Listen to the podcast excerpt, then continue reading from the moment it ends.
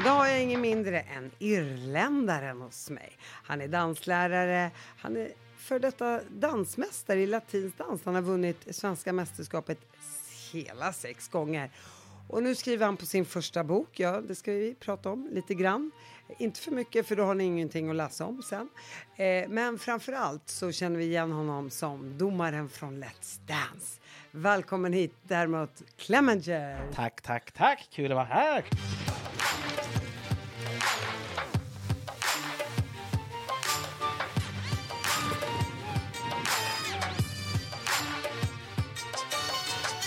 Kul att se dig igen. Eller hur? Det var ju Let's Dance sist. Ja. Du, skulle du säga att du har åldrats på 3 år? Jag tycker inte. Jag tycker att du blir bara yngre och snyggare för varje gång jag ser dig. Tack, du får alltid komma hit som gäst. Glöm inte det. Däremot, hur mår du? Jag mår bra, tack. Förutom det här sommarväder som suger. Liksom, jag var ledig när det var som sämst och jobbade när det var som varmast i juni. Sen hela juli har jag varit ledig. Katastrof. Och nu har jag i och för sig här börjat jobba igen, så jag gör ingenting. Kul augustiväder. Det spöregnar där ute. Ja. Och det roliga är att jag brukar föna ut mitt hår så att det blir lite rakare. Ja. Nu gick jag in och tvättade händerna och såg att det bara hade krullat upp sig. Och ändå har jag haft paraply. Ja. Nej, det är hemskt. Det var ingen sommar alls. Men, vi är glada ändå. Ja, men precis. Kul att se dig i alla fall. Detsamma. I'm Sandra, and I'm just the professional your small business was looking for. But you didn't hire me because you didn't use LinkedIn Jobs. LinkedIn has professionals you can't find anywhere else, including those who aren't actively looking for a new job, but might be open to the perfect role, like me. In a given month, over 70% of LinkedIn users don't visit other leading job sites. So if you're not looking on LinkedIn, you'll miss out on great candidates, like Sandra. Start hiring professionals like a professional. Post your free job on linkedin.com/people today. There's never been a faster or easier way to start your weight loss journey than with PlushCare. PlushCare accepts most insurance plans and gives you online access to board-certified physicians who can prescribe FDA-approved weight loss medications like Wegovy and Zepbound for those who qualify. Take charge of your health and speak with a board-certified physician about a weight loss plan that's right for you. Get started today at PlushCare.com/weight-loss. That's PlushCare.com/weight-loss. PlushCare.com/weight-loss. Däremot, innan vi kommer in på hela din resa här, dansresa skulle jag vilja säga, så vill jag ju såklart höra lite om dina rötter, för du är ju från Irland. Jag är från Irland. Jag är född i en arbetsklassfamilj. Det är väldigt typiskt arbetsklassområde. Yngst av 10 barn. 6 killar, 4 tjejer, mamma och pappa, ett sovrum med ett hus med 3 sovrum och ett badrum.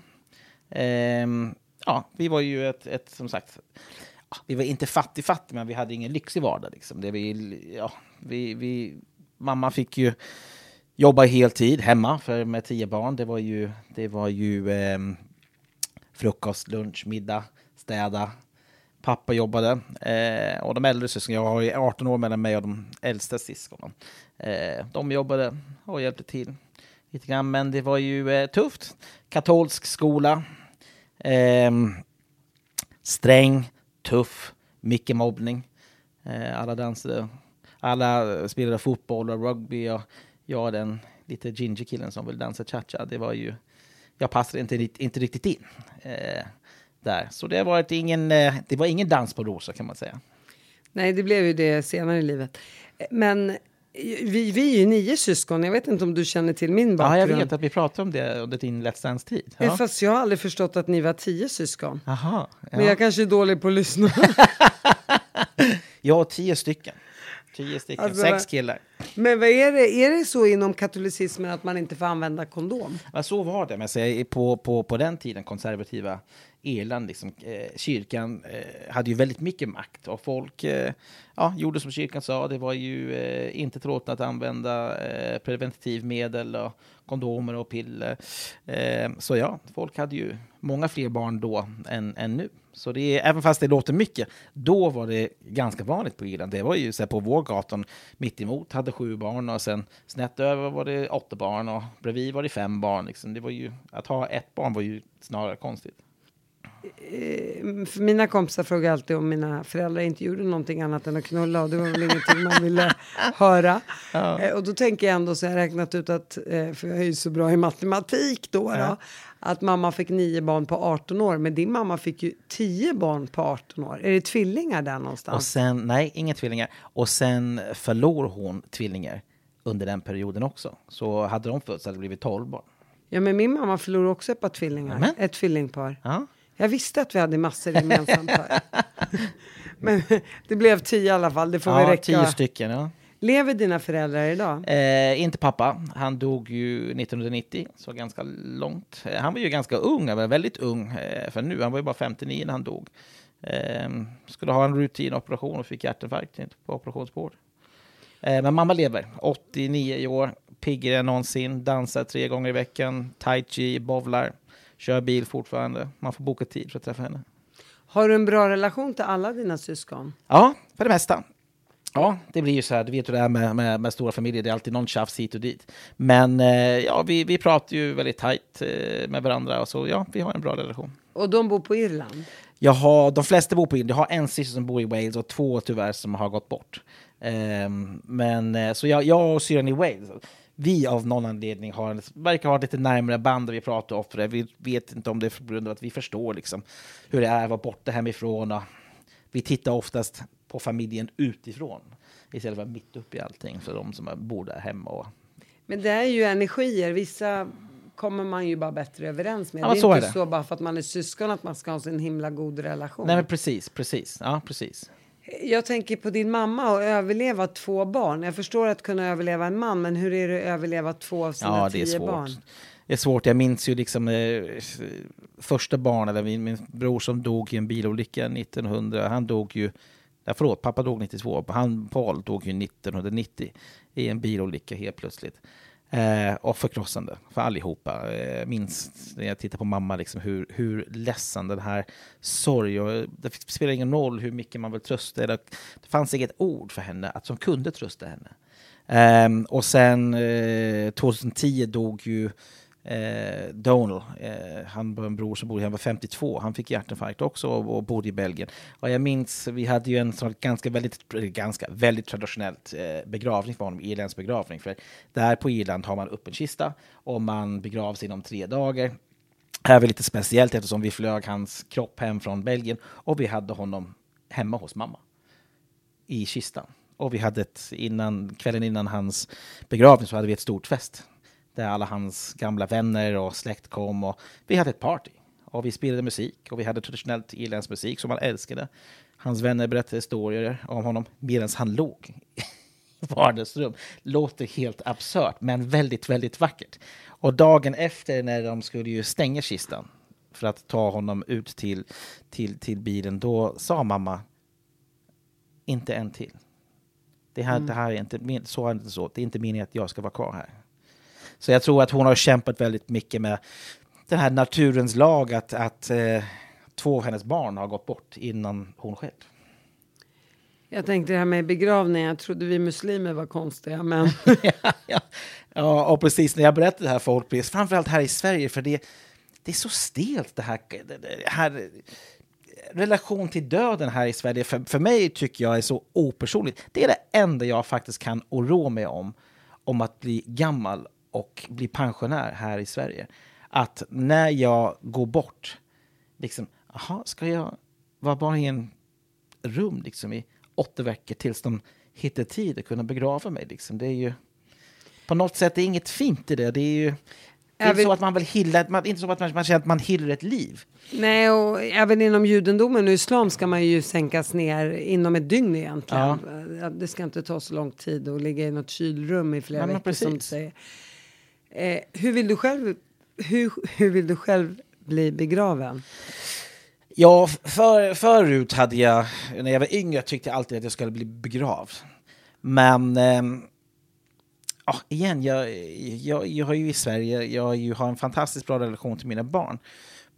Men jag vet inte om samhället påverkar dem så pass mycket att det blir bara, ja, han är död, han är i marken nu och ingen kommer att besöka gravet. Så jag tror att jag har ändrat mig. Jag får nog bli kremerad och spred mina askar någonstans och slippa någon behöver tänka på att komma och hälsa på. För jag känner så här att jag är lite också så där, jag ska bli begraven muslimskt eller för det finns en muslimsk kyrkogård i Uppsala.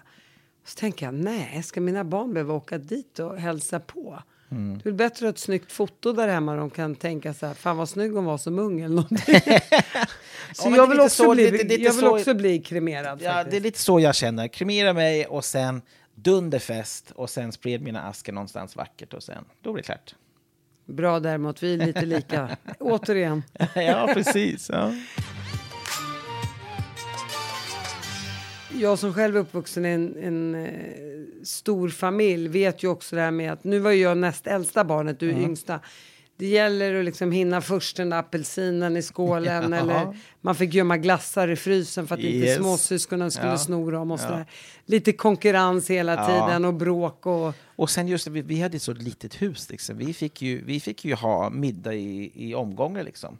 5 stycken eller 6 stycken vid bordet och oftast är vi ju väldigt traditionellt att det var ju pappa och de äldsta syskonen som fick äta först och sen kommer vi yngre in liksom, man ska känna till sin plats i familjen och som sagt, som du säger, det är ju man kämpar om allt, så pass liksom att om det var bröd i brödkorgen så här vit toastbröd liksom som låg på, någon vill inte att någon annan snodde den så de tog det först och slickade på den och la den på bordet så att ingen annan skulle ta den liksom. Alla hade sina knep.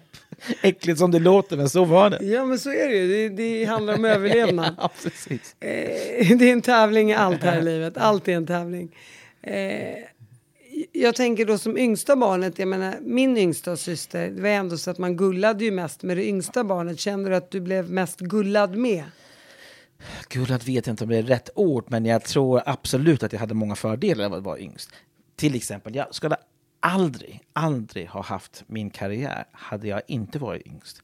För hade jag varit i mitten eller äldst, det fanns inte en chans att ekonomi hade funnits. Liksom. Jag fick ha min karriär tack vare mina äldre syskon som började jobba och började bidra till kostnaden för privatlektioner eller resor till tävlingar och sånt där. Så ja, väldigt tacksam att jag var sist. Jag brukar skämta mamma och säga att men, ja, du väntade tills du fick perfektion. Sen slutade du ha barn. Så hon håller inte med. Hon håller inte med, nej. Hon älskar ju alla sina barn lika mycket. Men hon växer upp då, jag tänker på, vad blir det, 60-70-talet? 70-talet, ja. 70-talet. Och en relativt fattig familj. Aha. Hur var det liksom för dina föräldrar och bara struggle hela tiden med så många barn? Ständig kamp med ekonomi. Och jag oftast undrar hur lyckades mamma? Hon fick ju pengar från pappa varje vecka, så här huskassa. Och det fick hon räcka. Det fick hon klara veckan med. Det spelar ingen roll om det kommer oförutsedda utgifter och sånt där.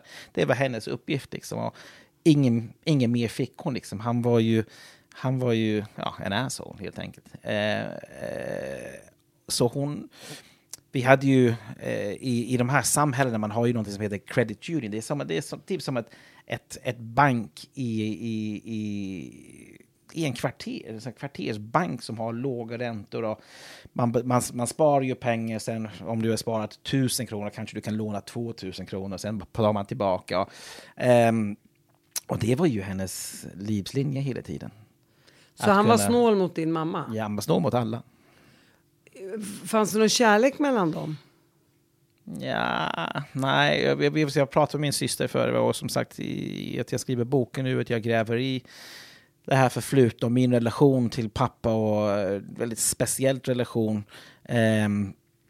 Och när jag börjar gräva i hans förflutna och jag pratar med mina syskon om han och saker som vi minns som ung. Jag minns inte en enda gång som jag såg honom visa någon sorts värme eller kärlek mot henne. Mot oss alla. Han var ju väldigt kall som person. Och såklart, man kan bli väldigt påverkad av sin historia också. Sina föräldrar.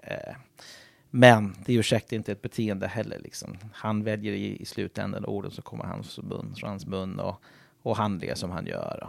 Fick du stryk som barn? Ja, lite grann, men inte jättemycket inte mest i skolan faktiskt. Mest i skolan. För där hade vi fram till jag var 13-14, då var det fullt tillåtna att slå barn. Så vi var ju livsrädda för de här äckliga katolska lärarna. Så de hade ju så här Christian Brothers som lever som präster, celibat, helt onaturligt liksom. Och det kändes som att de tog ut sina frustrationer på oss barn. Liksom. Vi fick ju stryk för det minsta lilla. Och inte bara de, men även de här civila lärarna. Liksom. Det var ju helt fullt tillåtning. Jag fick ju stryk hur många som helst. Med läder, med trä, med bälter, med you name it. Liksom. Utan att ha gjort någonting heller. Ja, men det kunde vara som pissak. Som att man kanske råkade skratta. Liksom, bara, ja, man är barn. Barnen gör sådana saker. Men det var ju hemska dagar. Jag har inte heller. Jag tror att jag har förträngt mycket av min skoltid. Dels på grund av all stryk man fick och de hemska fula människor som kallade sig lärare. Men dels på grund av all mobbning på grund av just av min dans. Liksom. Ja. Men var det lärarna som mobbade dig för dansen eller var det eleverna? Eleverna mest. Men jag hade ju även vice lärare som ville göra sig populär med killarna i klassen och drev på liksom. Tog upp ämnen som syftar till att man var en fin kille, men mindre inte fin kille. Att, amen, vilken schysst kille du är. Du är mer en fin kille för att amen, du är bög. Gick du i en katolsk skola? Bodde du på skolan eller du var där bara dagtid? Bara dagtid, men det var bara pojkar. Det var en pojkskola. Och det var som sagt supersträng. Fotboll, rugby, de här irländska bollsporter, gaelic fotboll och hurling. Och sen jag väl dansade. Så jag passade inte in. Liksom. Det var, men konstigt nog, jag brydde mig inte. Liksom. Klart jag brydde mig. Jag blev ju väldigt ledsen. Men jag ville aldrig visa att jag var ledsen. Jag skulle aldrig visa folk offentligt att jag var sårad över ord. Eller vad de tyckte om mig. Det gjorde jag när jag kom hem. Men på skolan, man lärde sig att vara rapp i käften. Så då jag alltid hade ett svar. Liksom, så fort de sa något. Jag alltid hade ett svar. Liksom. Jag bara, whatever.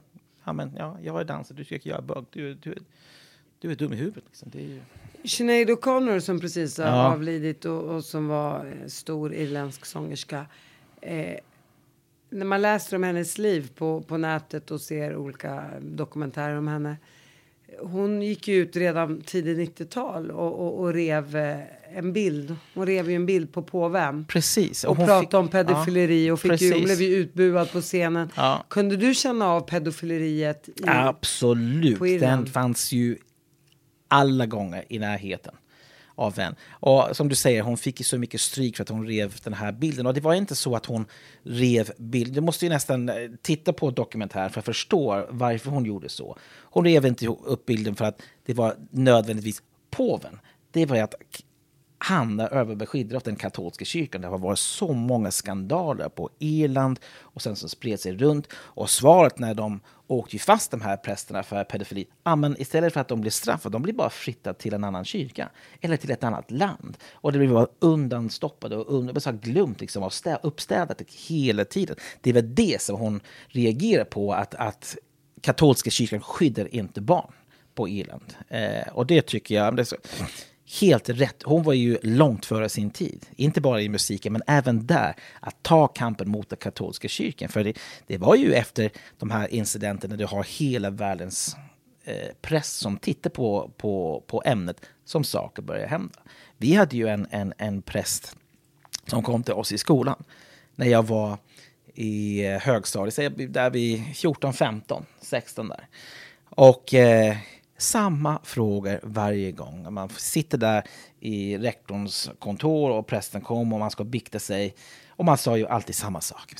Bless me father for I have sinned. It's been 4 weeks since my last confession. Och man sa ju alltid, men jag kanske inte hjälpt till så mycket som jag kunde hemma. Jag har varit lite sen med min läxa. Men det var aldrig intressant. Han var alltid. Jaha, men have you had any impure thoughts? Och då spelar man dumma. Impure thoughts, fader. Vad menar du? Har du tänkt om sexuella tankar? Eller har du tänkt på tjejer? Och har du rört dig själv? Liksom? Ja, han sitter ju där med sin hand i sin ficka liksom och små fickrunka liksom. Det var äckligt liksom. Det spelar ingen roll om man gick och sa, men du, han är ju där igen, rektorn, med sin hand i fickan liksom. Ingenting blev gjort. Och samma präst hade en pojkklubb som de spelade fotboll och de hade ju lite som en fritidsgård liksom. Spelmaskiner och pingis och bla bla bla. Och de här maskiner som var jättepopulärt på den tiden, man ju stoppade in en 10 och spelar dataspel. Hans grej var när de spelade fotboll och var ute och springa, men killarna, om ni duschar efteråt, då kan ni få spela gratis. Och då gick killarna och duschade och den här äcklig press liksom. Stod och tittade på och sen fick de spela de här. Tror du han våldtog några? Säkert. Jag har inget bevis på det, men jag vet inte. Men det är högst onaturligt beteende liksom. Ja, och det var ju genom hela kyrkan liksom. Det var ju bara skandal efter skandal efter skandal som började komma fram. Präster som var inte bara präster, men även nunnorna som hade ju förgripit sig på barn på olika hem. Men det är ju, folk brukar säga det så, men vad är du för religion? De säger, jag är katolik. Det är så, ja, Catholic by label, not by life. Jag är född katolik och uppvuxen som katolik, men jag är inte troende på det sättet. Någonstans kan jag tycka det är fint att gå till kyrkan. Inte att jag är troende, men att det är något mäktigt med det här med kyrkan, och det är något mäktigt med hela Vatikanen som intresserar mig väldigt mycket. Men, som institution? Ja, men precis. Och tradition. Men jag tappar förtroende för den katolska kyrkan. Det är så, vad heter det? Hyckleri liksom. Vad tyckte din pappa om att du dansade? Jo, han var okej. För han ju själv var ju en före detta sång- och dans man i sin unga dagar, han och hans syster. De hade ju en act, steppdance och sång. Han var ju, hade en väldigt fin röst. Inte lika talangfull när det gäller dans. Jag brukar skoja att han dansade på ett ben. Men han var ju underhållning överhuvudtaget. Liksom sång och musik har alltid funnits i familjen. Genom de andra syskon som spelar instrument eller säckpiper eller säckpipsband och så han var okej, men han var ingen engagemang liksom. Han var inte engagerad i min tävlingskarriär. Det var ju först när jag började vinna tävlingar som han tyckte det var intressant att komma till tävlingar och berätta att han var Dermots pappa. Och då blev jag bara nej, det kan lika gärna stanna hemma. Ja. Men du verkar ändå ha ett kärleksfullt, av det jag hör dig nu när du pratar, så verkar du ändå ha ett när du pratar om din mamma så pratar du på ett väldigt kärleksfullt sätt. Ja, hon är fantastisk. Så att mamma älskar och respekterar dig, ja. Eller respekterar i och med att hon är vid liv. Och pappa känner du lite sådär. Ja. Du känner dig avig mot honom. Verkligen. Och det är hemskt. Jag minns ju liksom när jag fick samtalet. Eller, jag flyttade till England när jag var 17. Jag lämnade skolan när jag flyttade till England. Och då precis i samma veva som jag flyttade dog min bror Paul, och han var min bästa vän, han var den person som jag vill bli liksom. Han var min idol, och han bodde i London, hade ju startat sitt eget företag, och vårt plan var att jag skulle först börja i Liverpool hos min coach, jag skulle bli bekvämt och hitta en danspartner, och sen skulle jag flytta ner till honom och jag skulle jobba åt honom och jag skulle ha hur mycket tid som helst att träna, och sen dog han liksom, från ingenstans liksom. Bilolycka en måndag kväll i oktober, och jag var helt förkrossad liksom. Jag tror ärligt talat att jag aldrig kommit över hans död. Jag saknar honom lika mycket idag 33 år senare än jag gjorde då. Och som sagt, jag bodde i Liverpool, och jag bodde ihop med David Watson. Han och jag delade en lägenhet. Och David har varit där för mig under många av de här mörkaste, tuffaste tider. Just med dödsfall och sånt där. Och väldigt märkligt att båda två hamnar i Sverige. Han är från Nordirland, jag är från Sydirland. Vi dansade och sen träffade vi svenska tjejer och sen hamnade vi båda två i Sverige. Och jobbar nu fortfarande med Let's Dance. Det är ganska absurt liksom, hur vår liv har korsats hela tiden. Vad säger man? It's a small world. Ja, men verkligen, verkligen. Men jag minns ju liksom, det var 92. jag skulle ju ringa hemma. Jag gick ner till en telefonkiosk för att kolla hur det hade gått med hans operation, pappas operation. Och så fick reda på att han hade dött på operationsbord. Och jag minns ju känslan av att, jaha. Nästan en lättnad och ingen saknad. Det låter hemskt. Och jag kämpar med den känslan fortfarande. Och igen, när jag skriver boken, att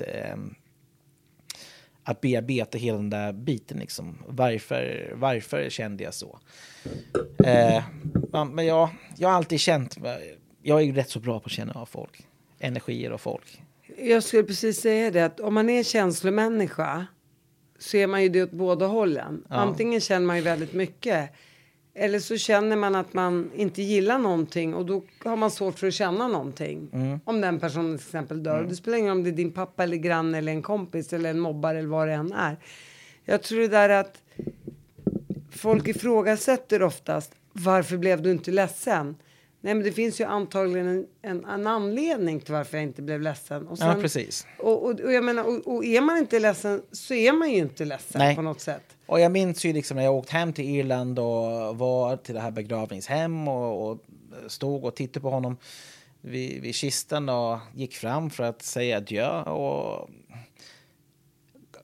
reagerat, men du är inte ledsen, du gråter inte. Och man nästan att man förväntar sig... Folk förväntar sig att man ska bli ledsen. Liksom. Men jag hade ju ingen sån känsla. Jag tyckte att det var bara hemskt att säga. Men jag tyckte det var bara... Och vet du vad jag tror? Nu känner inte vi varandra så. Men jag tänker också... Med tanke på hur mycket du älskar din mamma. Och hur mycket du respekterar och höjer upp henne på en pedestal. Och se den personen som man kanske älskar mest i hela världen. Blir så totalt illa behandlad av sin pappa. Det skapar ju också ett hat mot pappan. Absolut. Så att jag tror absolut. Att, eller jag ja, bara absolut, får den känslan. Absolut. Och som sagt, Paul som gick bort, han var min idol för att han var den som vågade ta kampen. Han var den som vågade stå upp till pappa. Jag var för liten, jag var för små. Han var ju 10 år äldre, så han gjorde det som jag vill verkligen. Som jag kände verkligen inuti liksom att jag har fan rätt åt honom liksom. Så jag tror också det är ju väldigt mycket. Som sagt, jag är väldigt bra på att känna av folk. Jag är väldigt bra på att känna folks energi. Jag kan komma in i ett rum och jag kan samla mig ibland 20-30 personer. Jag kan känna nästan inom 5 minuter att det finns någon dålig energi här och kan oftast söka mig fram till den person som... Och oftast vet jag varför. Liksom. Det är sjukt. Liksom. Med mina kompisar. Liksom. Jag kan känna av direkt att det är något som inte stämmer. Oftast kan jag ställa rätt frågor. Liksom. Jag kan ställa rätt frågor när jag känner... jag kan nästan veta varför de är ledsen. Eller vad de funderar på. Och det är nog för att du är född sån. Och plus att du har fått erfara det genom hela ditt liv. Du har blivit som en... Du har fått uppleva det, så att det är en erfarenhet hos dig också. Precis. Och så, som sagt, med min pappa, jag har alltid visst att jag inte tyckte om honom. Men kände du att han tyckte om dig? Jag kände att han var för upptagen i sig själv. Ja, jag tror att någonstans han tyckte om oss barn. Men han var så... Jag vet inte, han var så upptagen i sig själv och... Han var så självisk att han hade inte tid eller ville inte, jag vet inte, att han kunde inte visa kärlek. Liksom. Han var ju helt bedrövad av empati, liksom, att kunna visa det liksom, mot någon. Men är inte det rätt skönt, tänker jag? Det låter lite paradoxalt. Men är inte det rätt skönt? Men det hade varit en sak man hade varit supergullig mot 5 av er barn. Ja, och vidrig mot 5. Ja. Nu var han ju lika mot alla. Ja, men precis. Så ni kunde ju gadda ihop er mot honom på något sätt. Precis. Och det är ju som sagt när man vet att man inte tycker om någon. Men ändå hade jag en känsla av att det är något annat. Det är något annat med dig som jag inte kan sätta finger på. Och det kom ju fram så småningom. När han hade varit död i 10 år, att han hade förgripit sig på mina systrar. 3 av 4 i alla fall. Och känslan att jag fick då, att jag skulle ju, den känslan att jag fick då var ju tur för dig att du är död redan. För jag kanske hade gjort det själv.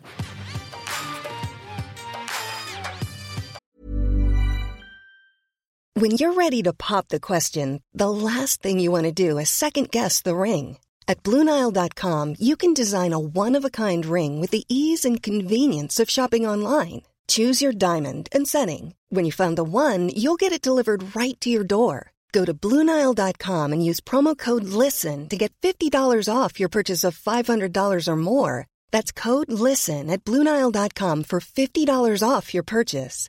BlueNile.com, code LISTEN. Wow. Nice. Yeah. What you're hearing are the sounds of people everywhere putting on Bombas socks, underwear, and T-shirts made from absurdly soft materials that feel like plush clouds. Yeah, that plush. And the best part? For every item you purchase, Bombas donates another to someone facing homelessness. Bombas, big comfort for everyone. Go to bombas.com/ACAST and use code ACAST for 20% off your first purchase. That's bombas.com/ACAST, code ACAST.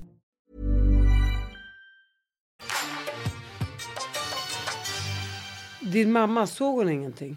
Nej. Och sen, det är så känsligt det här med och framförallt med, jag vill inte sitta och fråga ut mina systrar liksom. Såklart, när det här kom fram som en bomb liksom. Hur får du reda på det? Jag får reda på det på grund av att min syster som är näst yngst som säger till mig i åldern skulle ju gick igenom en separation. Och på Irland liksom, det är så in the dark ages liksom. Man får inte bara skilja sig. Man får ha en separation i ett visst antal år. Sen får man ansöka och det är bla bla bla. Det tar ju lång tid. I alla fall, hon gick igenom en väldigt tuff separation. Och hon hade ju berättat för sin make i förtroende det som hade hänt. Och han hotade henne med att han skulle berätta för min mamma. Att det som hade hänt, så hon pratade med systrarna och de sa, men om vi pratar med mamma tillsammans då tar du bort den här makten från honom, då kan han inte använda det längre, då finns ingenting att säga liksom. Så det gjorde de pratade med mamma och berättade det här för henne och såklart hon går och ansäker sig i huvudet, har jag missat någonting, vad har jag inte sett? Hon blev såklart förbannad och arg. Hon river ju bort. Det finns inte en enda bild hemma hos mamma nu av min pappa. Inte hos någon av oss. Och det var ju liksom, det som har varit svårt för mig som pappa. Det är det som jag är väldigt tacksam till min pappa för. Att han lärde mig hur man inte ska bli som pappa. Jag är ju snarare tvärtom. Jag tror mina barn kan kanske tycka ibland att det är lite jobbigt att jag är så blodig. Liksom, att jag kan bli ledsen, jag kan gråta av glädje eller av kärlek liksom, att jag är så stolt och över allt de gör och vill stötta dem till 100% och vill gärna krama dem en extra gång innan de går och lägger sig. Jag vill gärna berätta fortfarande när han är 16 och kliver i bilen, jag älskar dig Marcus, och han kan tycka att det är tunt liksom. Men jag vill det är viktigt för mig att de känner att jag älskar dem. Känner du att du har blivit mer överbeskyddande? Inte överbeskyddande. Jag känner att jag kanske blivit mer stöttande. Att jag stöttar dem väldigt mycket. Och jag är inte rädd. Jag vill gärna att de också lär sig om kärlek och känslor. Att man berättar för dem som man tycker om. Att, vet du vad, du behöver inte säga att jag älskar dig, men jag uppskattar dig. Jag tänker på dina systrar och din nya bok som kommer komma ut. När kommer den ut förresten? Maj nästa år. Har du fått tillåtelse av dina systrar att berätta deras historia i boken? Vi har bollat det här fram och tillbaka liksom, för det här är deras historia. Det kommer berörs absolut, men jag känner att detaljer och det är ingenting som jag behöver prata om, för som sagt det är deras historia. När din mamma får reda på det här, vilket är fruktansvärt, ringer hon upp er söner eller är ni med på det här?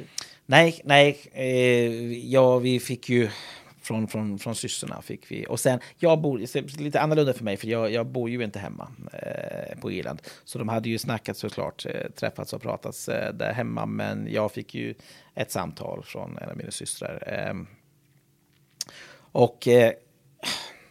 Och du vet ju, det är nästan så här, va?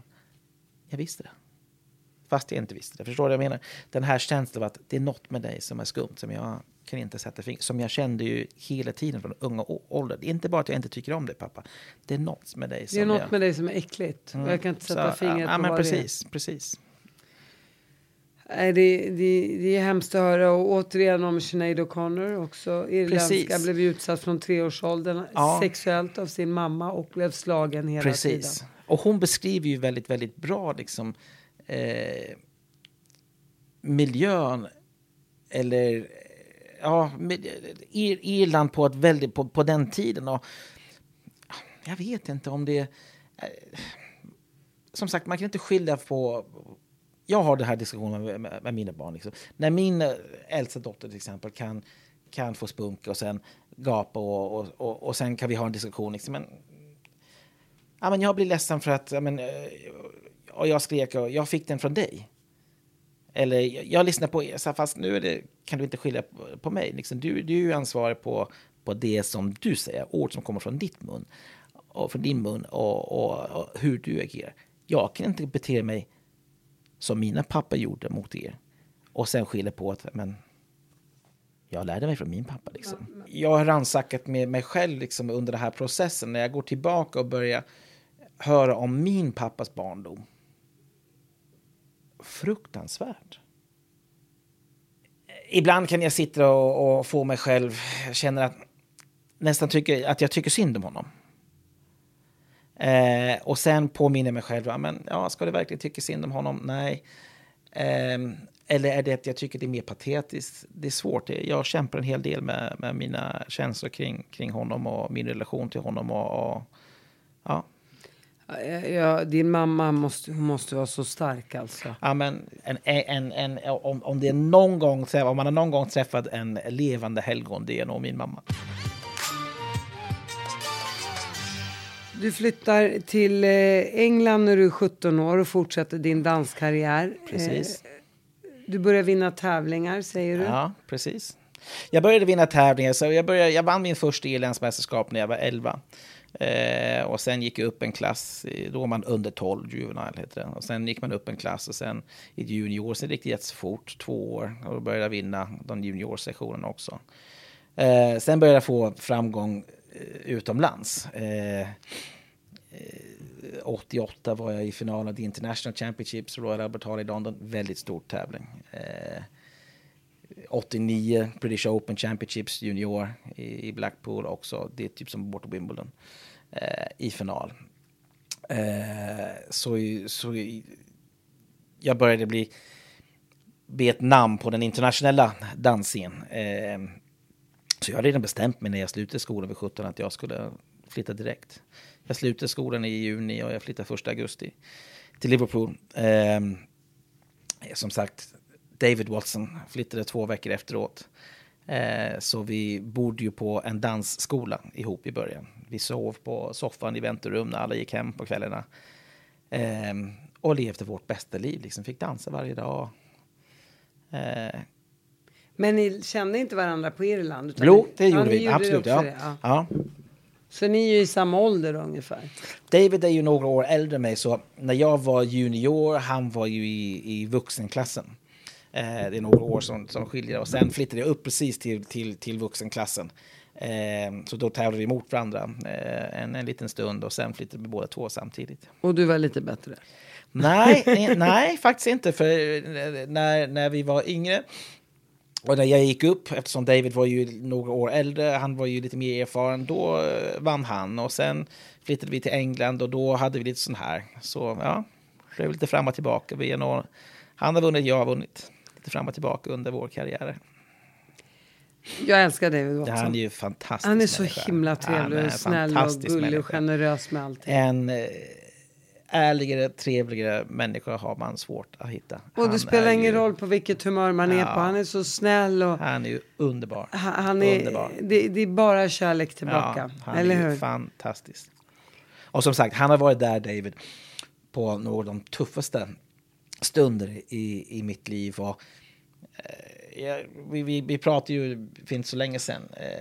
För jag gjorde en intervju just om det här med pappan efter The Island. För jag hade ju en konversation med Drago där. Och det var så det kom. Så det kom fram. Drago och jag sitter och pratar om barndom. Livet. Och han börjar berätta om hans pappa. Och det kändes bara rätt så naturligt liksom, att han och jag hade den här konversationen. Så David hörde av sig till mig efter den där intervjun som vi hade gjort i Expressen eller någonting. Och så himla fin. Och som sagt, jag sa till honom, fan du har varit där så många gånger under mitt liv när jag har haft så här tuffa, tunga perioder liksom. Och än idag korsar våra vägar. Det är ju, och även om vi kanske inte pratar varje vecka liksom, jag har väldigt enormt mycket kärlek i mig. Jag har gjort stort plats i mitt hjärta för David Watson. Vad var det som tog dig till Sverige? Ja, det var ju kärlek som tog mig till Sverige. Jag träffade en svensk kvinna, hon var ju tjej då, hon är lite yngre, i London. Jag var på en träningskväll. Så jag hade ju ledigt, men jag var och tittade på träningen. Och jag såg en ung, blond, snygg tjej, helt klädd i gul, som snurrar fram och tillbaka. Jag tänkte, wow, vem är hon? Och råkar sitta bredvid min kompis som Daniela från Skottland. Jag säger till henne, men vem fasken är det här? Jag har aldrig sett henne förut. Hon bara, hon heter Diana, hon är från Örebro. Och Daniela, min kompis, råkade just då vara i Örebro och provdansa med en kille. Så jaha, men kan du inte presentera mig? Hon sa, ja, absolut. Så hon presenterade mig för Diana. Hon var ju, ja men hej, bla bla. Och så, hon åkte ju tillbaka till Sverige. Och jag bara, fan, hon vill jag dansa med. Så jag ringer upp henne, fick mod att ringa upp henne. Och som sagt, Blackpool i vårt värld. Blackpool är den största man kan vinna. Det är ju typ som vår Wimbledon. Så jag ringer henne och säger, hej, men vi träffades i London. Ja, men jag kommer ihåg. Vill du vinna Blackpool? Ställer jag frågan. Och hon skrattar bara, ja, vem vill inte vinna Blackpool? Jag sa, men då måste du dansa med mig. Och hon bara, ja, nej, men jag går i skolan, jag ska avsluta skolan, jag tar studenten, jag kan inte just nu. Så jag ringde henne minst en gång varannan dag under en 3-månadersperiod. Jag skrev ju brev efter brev, så långa A4-brev på den tiden som motiverade varför hon skulle dansa med mig. Du var så kär i henne. Ja, och så efter ungefär 3 månader då, när jag ringde henne en dag, då sa hon, men jag ska sluta dansa med min danspartner, så om du vill, du kan komma till Sverige och provdansa. Så det gjorde jag. Kom och provdansade i Örebro en kall vintersnatt. Jo, det är alltid kallt här. Så. Ja, men det var ju februari, mars. Ja, men det måste vara mars. 93. Och sen kände direkt från första steget att den här tjejen vill jag dansa med. För hon var ju grym. Åkte tillbaka till London, packade ihop min väska, det där huset som jag hyrde ett rum i, och kom till Sverige och bodde hos en kille som var iväg på militärtjänst. Fick bo i hans lägenhet. Och då var vi här under ett par månader medan Diana skulle avsluta skolan. Så och ni dansade hela tiden? Vi dansade hela tiden. Hon gick i skolan, jag satt hemma på dagarna och sen på kvällen dansade vi. Och så vann vi vårt första SM efter 3 veckor. Och sen 5 veckor efter det, då åkte vi till det här tävlingen i Blackpool. Och så vann vi det med. Så jag höll mitt löfte. Fantastiskt. Och efter det så friade du? Och efter det, nej inte det. Då var vi bara barn, liksom, vi var 19. Då flyttade hon till London och sen vi bodde ihop ett tag. Och sen gick vi isär ett tag, men vi fortsatte att dansa. Och sen var vi ihop igen och sen vi förlovade oss 97. Och sen vi gifte oss 2002. Fick vårt första barn Molly 2004. Och sen kom Marcus 2007. Och sen Maja 2009. Men vi separerade och skilde oss 2010. Men vi är fortfarande, vet du, jo, det är ju absolut sorgligt att det inte funkar, och kan se det själv också som ett misslyckande, men ja, någonstans tror jag också det var meningen för både hon och jag. Vi har ju en väldigt, väldigt bra relation idag, och vi driver faktiskt, ja, vi driver vårt företag ihop. Vi ses varje dag. Vi driver 2 dansstudios ihop. Så vi har ju en jättenära relation. Vad var det som fick kärleken att slockna då? Ja, jag tror det, under tiden när man har en sån här elitkarriär som vi hade inom dans. Man har ju väldigt lite tid liksom, och man är ju väldigt upptagen. Man har ju det här gemensamma mål att bli så framgångsrik som möjligt. Och sen när man kom hem och man slutade den här tävlingsbiten, man hade ju mål att vi skulle starta ett dansskol, det är också ett gemensamt mål, och sen att bli föräldrar ett gemensamt mål. Och sen tror jag att det kom in i en period i vardagen när man har inte samma, man inser helt plötsligt efter så många år att, vet du vad, vi har faktiskt ingenting gemensamt. Vi hade ju mycket gemensamt när vi hade ju samma mål. När vi hade den här. Bli svensk mästare. Bli British Open mästare. Bli topp 10 i världen. Öppna en framgångsrik dansstudio. Skulle du säga att du har stött på kulturkrockar med att vara gift med en svensk? Kanske inte att vara gift med en svensk, men i Sverige överhuvudtaget, när man, framförallt i en situation när man dejter eller sådär. Det är ju, jag har stött på många kulturkrockar liksom. Dels, jag vet inte, liksom, för oss är familjen superviktigt. Och jag kan uppleva ibland att det är inte lika viktigt här liksom, att ibland kan barn bli äldre och flytta ut, och ja, de kan prata, men inte på samma sätt liksom. Man kanske ses en gång varannan vecka, eller nu är det kanske inte, nu är det inte alla, men bara exempel som jag har sett, och jag tycker det ser fler och fler sån i Sverige. En känsla. Ja, jag tycker att vi liksom irländare, familjen är ju kärnan liksom, och det är, även fast man flyttar och man ändå har en annan relation. Jag tittar bara hemma liksom, med min mamma liksom, mina syskon, de kommer att gå hela tiden liksom. Inte en gång i veckan, men flera gånger om dagen liksom, eller förbi, eller alla, det är som en tågstation liksom, folk som kommer att gå hela tiden, vilket jag tycker är fint. Och här kan jag tycka uppleva att det bara, man bokar ju tider väldigt, svenska så här, man bokar tider för att träffa familjen. Ja, men vad gör ni då? Vi bokar den. Och sen just också i språket kan det det sker stora skillnader liksom. När jag gör till exempel direktöversättningar sånt där, det kan bli helt fel i en relationssyfte. Jag dejtade en tjej en gång, och vi svär väldigt mycket på Irland när vi pratar med folk. Fuck you, fuck off, fuck this. Och det är inte elakt liksom. Det är såklart, du kan använda ord på väldigt många olika sätt beroende på hur man säger det. Ja, du kan säga aggressivt, fuck off. Eller, fuck off. Mer som, skämtar du? Det är så roligt, då ska jag kanske inte börja tycka att min dotter låter så oförskämd hela tiden då. Ja, och det är ju, och det gör man med alla. Så i alla fall, jag dejtar den här tjejen, och vi har en diskussion. Och i mitt huvud säger jag till henne, fuck off. Menar du, kom igen nu. Men jag säger ju, dra åt helvete. Och hon var så förolämpad. Hon tyckte att det var det värsta att någon har någonsin sagt till henne. Och jag bara, men va? Och jag översätter det i mitt huvud. Men det enda jag sa var tyst. Go to hell. Det låter mycket snällare än fuck off! Så ja, det var ett litet krockar där också. Kulturella krockar. Framförallt meningar av ord när det gäller viktighet av olika saker. Väldigt, väldigt, väldigt olika. Hur kom du in på hela Let's Dance? Du blev ju domare där. Sen försvann du väl i några år och sen kom du tillbaka. Precis. Jag fick ju ett samtal. Nej, det måste vara höst 2005. Från produktionen Mastiff, någon i Mastiff som frågade om jag var intresserad av att delta i ny produktion Let's Dance som danslärare. Jag var tänkt som en av danslärarna från början. Jag skulle dansa. Både jag och Diana Och jag hade några vänner som hade gjort produktionen i andra länder, bland annat England. Och det var bra för deras karriärer. Vi skulle ju öppna danska år och tänkte jag, men perfekt, det kan vara lite bra om det är marknadsföring.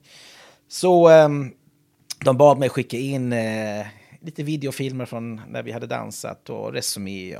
Så skickade jag in filmer och resumé. Jag hade redan då hade jag tagit mina domarlicenser. Jag hade dömt VM och IM och många stora tävlingar. Så jag var erfaren, jag var ju en ganska flitigt använd domare ut på den internationella scenen. Så ringde de tillbaka och sa ju, men du, vi har inte många i Sverige med din meriter liksom och erfarenheter. Kan du tänka dig att göra en audition som en av våra jurymedlemmar? Absolut, kan jag göra det. Så satt jag i telefonen och sa, men jag har tackat ja till att gå på en audition till Let's Dance för en av jurymedlemmarna på positionerna. Och jag kom ihåg i samma brev och tänkte, men fast jag kan knappt prata svenska. Jag hade ju flyttat till Sverige heltid 2 år innan, 2004. Du är irländare, du är inte från Mellanöstern. Ja. Och då hade jag gått på SFI en kort stund, liksom typ 5 veckor. Så sen tänkte jag, fan. Det är ju ändå så här, dansspråk, mycket gick på engelska. Skitsamma. Så jag var på audition. Det var vi var säkert 20 andra. Ann var med samma gång. Och sen 20 andra dansdomare i Sverige. Och Ann hade de träffat i Danmark. Och de hade i stort sett lovat henne en juryplats. Och sen ringde de till mig dagen efter och erbjöd mig plats i juryn. Vilket jag tackar ja till. Och sen kom Maria Örman in. Och sen Tony egentligen också han skulle ju dansa. Han skulle dansa med Arjo Saarna första säsong. Och sen hittade de inte en fjärde eller en till manlig domare som de kände skulle passa mixen. Så ni var 4 från början? Vi var 4 från början, ja precis. Så då blev vi 4. Och så blev vi 4 fram till jag tror 2010. Vi gjorde 5 säsonger ihop. Och sen böt de ut Maria eller Mia mot en tjej från Göteborg som är Isabelle som bodde i Tyskland. Hon hade varit i tyska juryn, svensk tjej. Hon var med en säsong, sen blev vi bara 3 i flera år. Och sen böt de ut mig. Vilket misstag.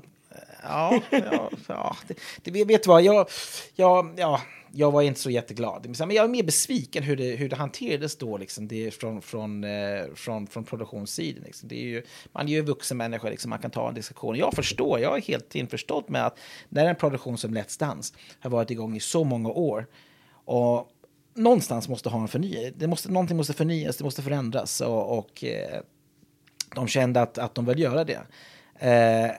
Jag hade ju haft mer respekt hade de sagt, men du vet vad Dermot, 10 år, tack snälla för allt du har gjort för programmet. Nu vill vi gå en liten ny riktning.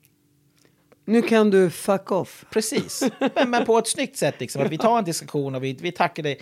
Men istället blir det liksom att de blir på något sätt liksom, när kontraktförhandlingar började ske, att de skulle ju helt plötsligt lägga det på mig liksom, att det var ju ja, men jag tycker inte att du levererade i år. Jaha, till skillnad från vilket år liksom? Ja, men har du inte fått någon direktiv? Aldrig fått någon direktiv. Jag har alltid varit bara mig själv och alltid bara hört att du ska bara vara dig själv. Aldrig haft så. Jag förstår inte. Så, vet du, det hade det varit kanske efter 1 eller 2 säsonger är man ganska ny i branschen. Kanske man inte hade tagit kampen, men jag tänkte, vet du vad? Jag har gjort det i 10 år. Jag har mina värderingar och de är ju mycket viktigare för mig. Så jag tänkte, jag tänker inte lyssna på det här. Så jag sa ju, vet du vad? Jag tänker inte lyssna på det här. Om ni har brustit i era uppgifter, kom inte till mig 1 halvår senare och försöka lägga det på mig. Det var ju någon producent.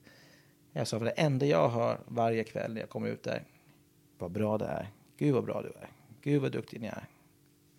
Och sen kommer ni till mig efteråt och säger, nej du levererar inte för det är då har du brustit. Då är det ditt fel att du inte sa då, du vet du vad, det är lite platt ikväll. Du behöver vara lite mer här, du behöver ha lite mer punch här, du behöver ha lite rappare där.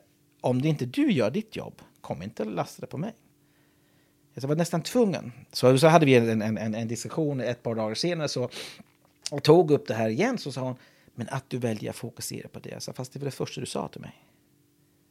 Alltså nu mellan våra konversationer, jag var nästan tvungen. Jag hade ett svagt minne att du hade skickat blommor till mig och tackat mig för en fantastisk säsong. Och mycket riktigt när jag går igenom min sociala mediebilder då hittar jag ett bukett med en handskriven kort från dig. Tack för en fantastisk säsong. Så jag har egentligen bara en fråga. Ljög du då eller ljuger du nu? Och det blev ju inte, vi var inte riktigt sams där. Så jag bara, nej, då vill ni gå den vägen, då får ni göra det. Och då försvann du några år? Då försvann jag i 4 säsonger, ja, precis. Och vad hände sen då? Sen flög du tillbaka in igen? Nej, vet du vad, jag var färdig med Let's Dance. Jag kände att jag var färdig med Let's Dance. Det som för mig var lite, jag var lite besviken att jag fick aldrig säga tack på mina villkor. Liksom. Tack och hej då. Det här är min sista program. Eller, jag kommer inte vara med framöver. Slut med någon sorts värdighet. Liksom. Och det är väl alltid roligt. Liksom.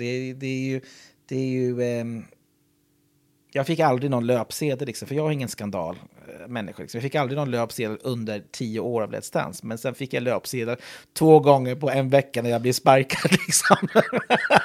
Och det blir väldigt offentligt. Liksom.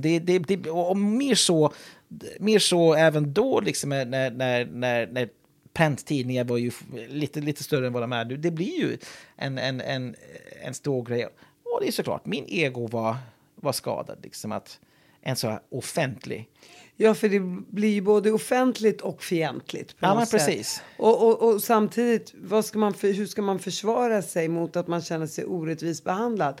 Och problemet är ju att så här, egentligen vill man ju bara skrika ut vad man känner. Ja. Å andra sidan är det bättre att lägga locket på och låta nästa dags tidning komma med en ny rubrik. Precis. Men där och då blir man ju nästan rättshaverist.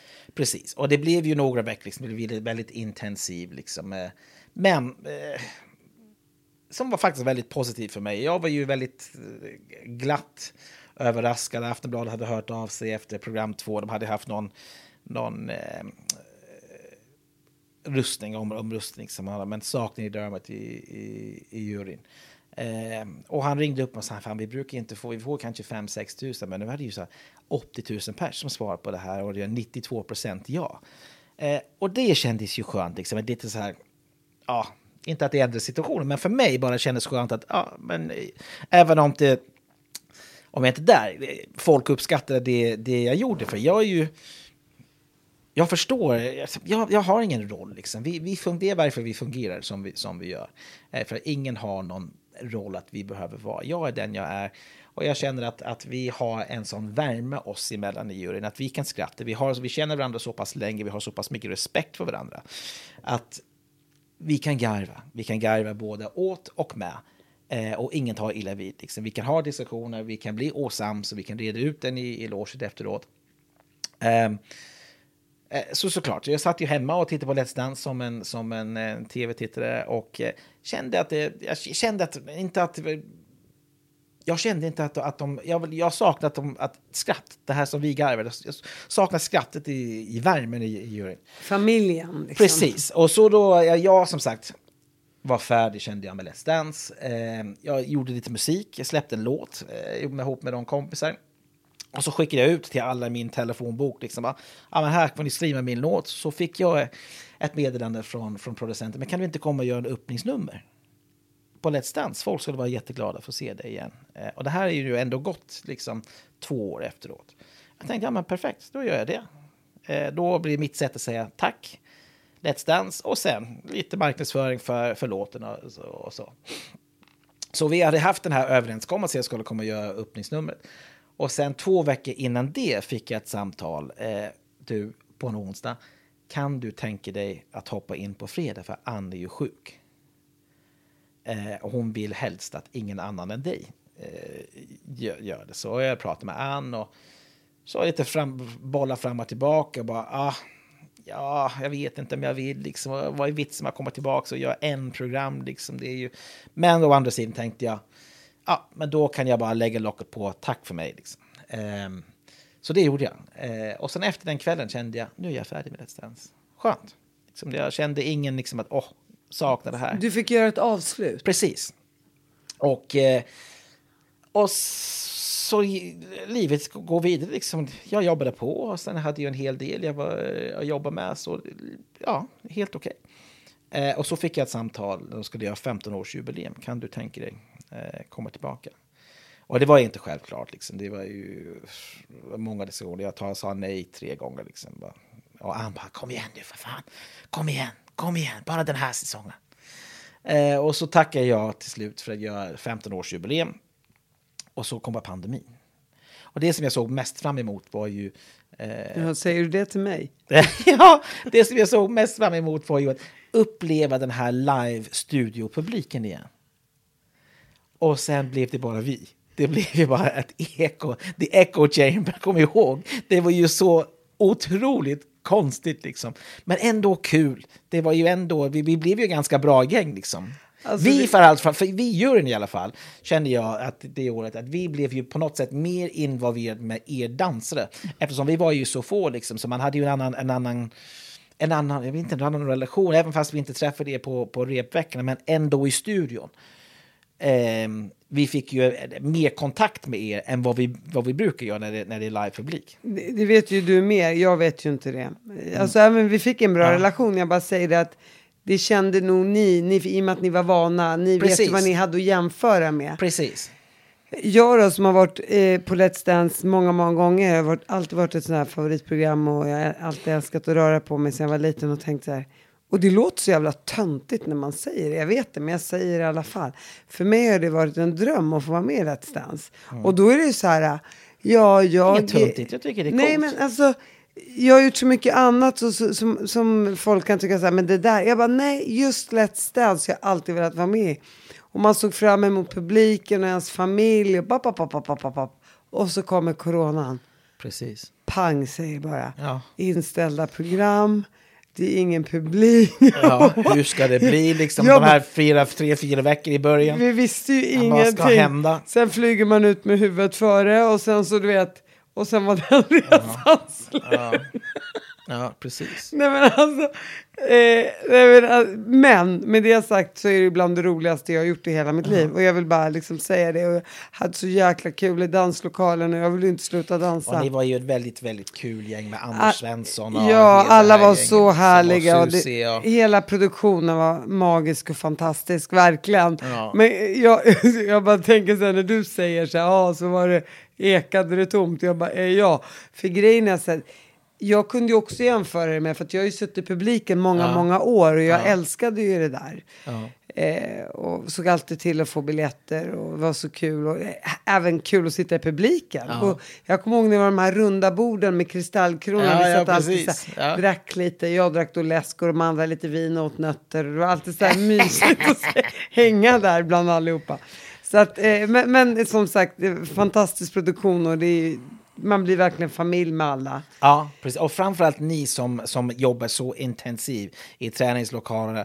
Vi har ju inte samma relation liksom, eftersom vi kommer ju in på lördagar eller fredagar som det var då. Och vi träffar deltagare på plats liksom.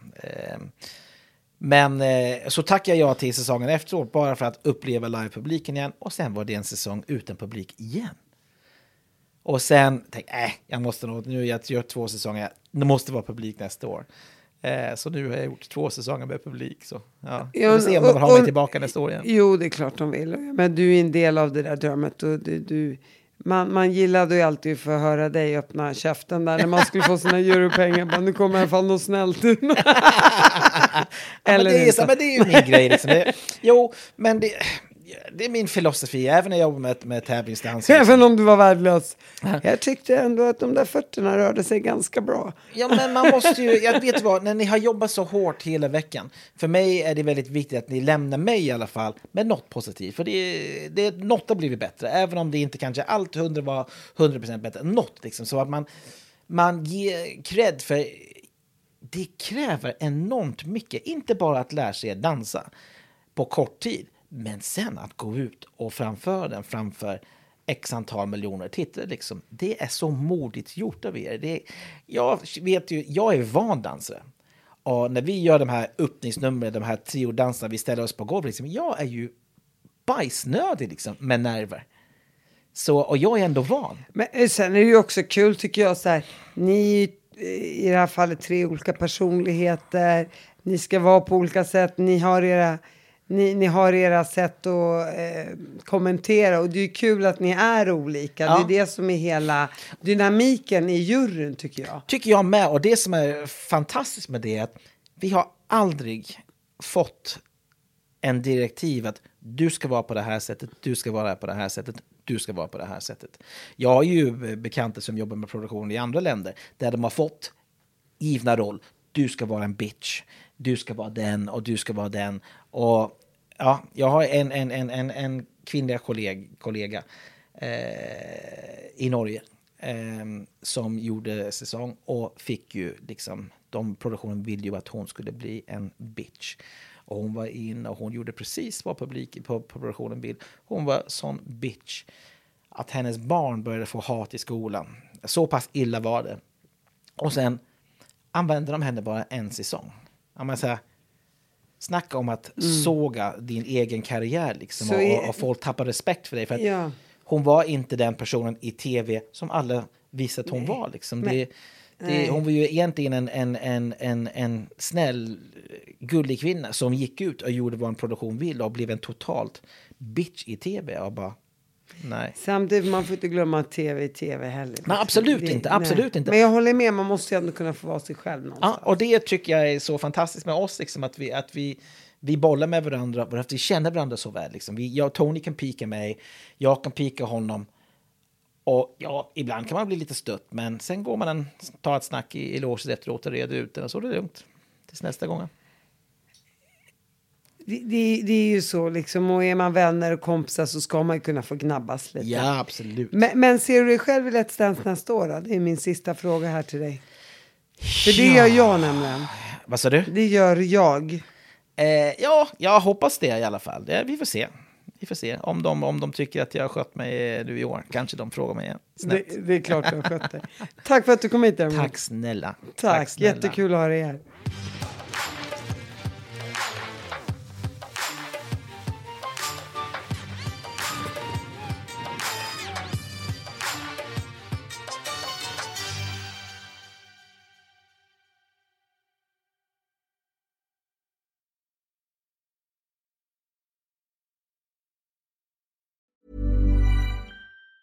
Even on a budget, quality is non-negotiable. That's why Quince is the place to score high-end essentials at 50 to 80% less than similar brands. Get your hands on buttery soft cashmere sweaters from just $60, Italian leather jackets, and so much more. And the best part about Quince, they exclusively partner with factories committed to safe, ethical, and responsible manufacturing. Elevate your style without the elevated price tag with Quince. Go to quince.com/upgrade for free shipping and 365-day returns. Mom deserves the best, and there's no better place to shop for Mother's Day than Whole Foods Market. They're your destination for unbeatable savings, from premium gifts to show-stopping flowers and irresistible desserts. Start by saving 33% with Prime on all body care and candles. Then get a 15-stem bunch of tulips for just $9.99 each with Prime. Round out Mom's menu with festive rosé, irresistible berry chantilly cake, and more special treats. Come celebrate Mother's Day at Whole Foods Market.